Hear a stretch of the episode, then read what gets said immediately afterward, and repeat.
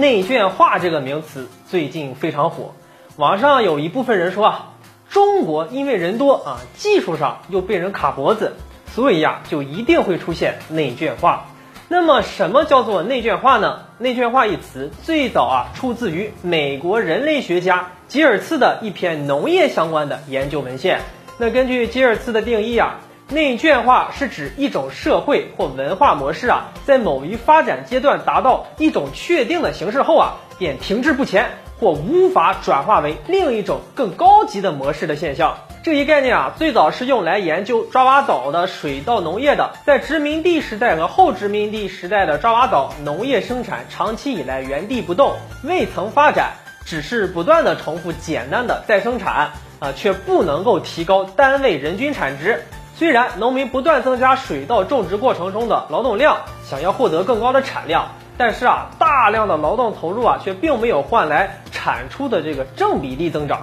意思就是说，就算你干再多的活啊，它也不出活了，白忙活，达到瓶颈了。有网友就说啊，你看现在中国啊，加班啊，九九六啊，这种现象这么严重，那这不就是中国经济内卷化的体现吗？里面啊，职场加班加点儿，看似忙碌的不可开交。可实际上创造的价值，或者说你工作的效率啊，并没有那么高。那不得不说啊，一些个体啊，确实在工作和生活中啊，为了得到更高的自身利益，常陷入这个内卷化的忙碌中。那他们整天呢，事务缠身，忙个不停，年终的盘点啊，却两手空空，乏善可陈。但是这些只是个体的现象啊，不能把这个个体的现象归根于整个经济层面的内卷。为什么这么说呢？一个国家的内卷啊，就是经济和进入了进入死循环了。在经济上，由于劳动力供应过剩，那要想增加产能、扩大生产，通过增加劳动力，往往比投资技术进行改革这个成本啊更低廉，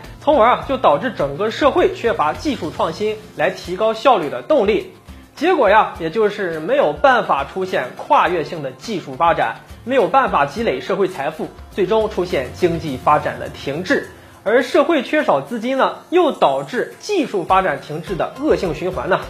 而对于这个个体的内卷呢，很多人啊说加班啊九九六，他想获得更多的薪资，或者啊埋头苦干挣钱，因为这样啊钱来的更快更直接。那如果继续学习深造自己的话，那么前期啊投入太大了，效果还慢，很多人就熬不下去了。如果你真的提升了自己的技能和学历了，那么你的这个待遇薪资啊，可比你现在九九六加班啊要多得多了。但是呢，社会上仍然有其他人在想办法通过提高技术和使用新的商业模式来提高效率呀，而不是单纯的增加劳动量。所以啊，即使是个人的内卷化呀，也只是个别现象了，更别说啊，你把它归根于整个经济的内卷。其实啊，中国还远没有达到内卷化的状态啊。我们的人口增速远远低于 GDP 的增速，这也侧面说明啊，我们一直是在依靠技术啊来提高生产效率的，而不是单纯的增加生产力。而且啊，一个国家达到内卷化呀，得有个前提，那就是社会要完全失去发展的动力，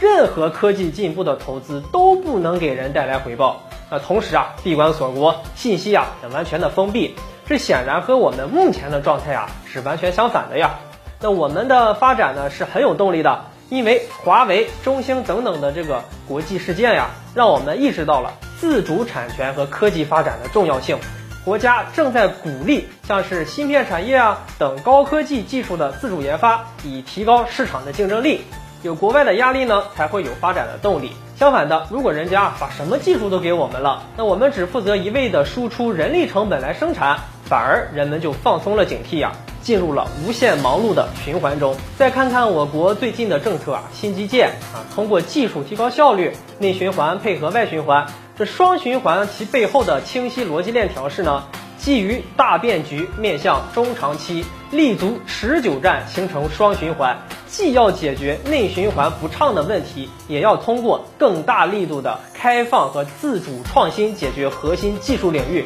卡脖子的问题。对内呢，让老百姓啊有更好的生活的动力；对外啊，保障我们信息的透明，开放市场竞争，从而形成创新的外部压力，从而在技术革新上啊有所突破。所以啊，如果把个体的内卷化现象看作是整体经济内卷的体现的话，我认为啊是非常不妥的。好了，本期的内容就和大家聊到这里，我们下期节目再见。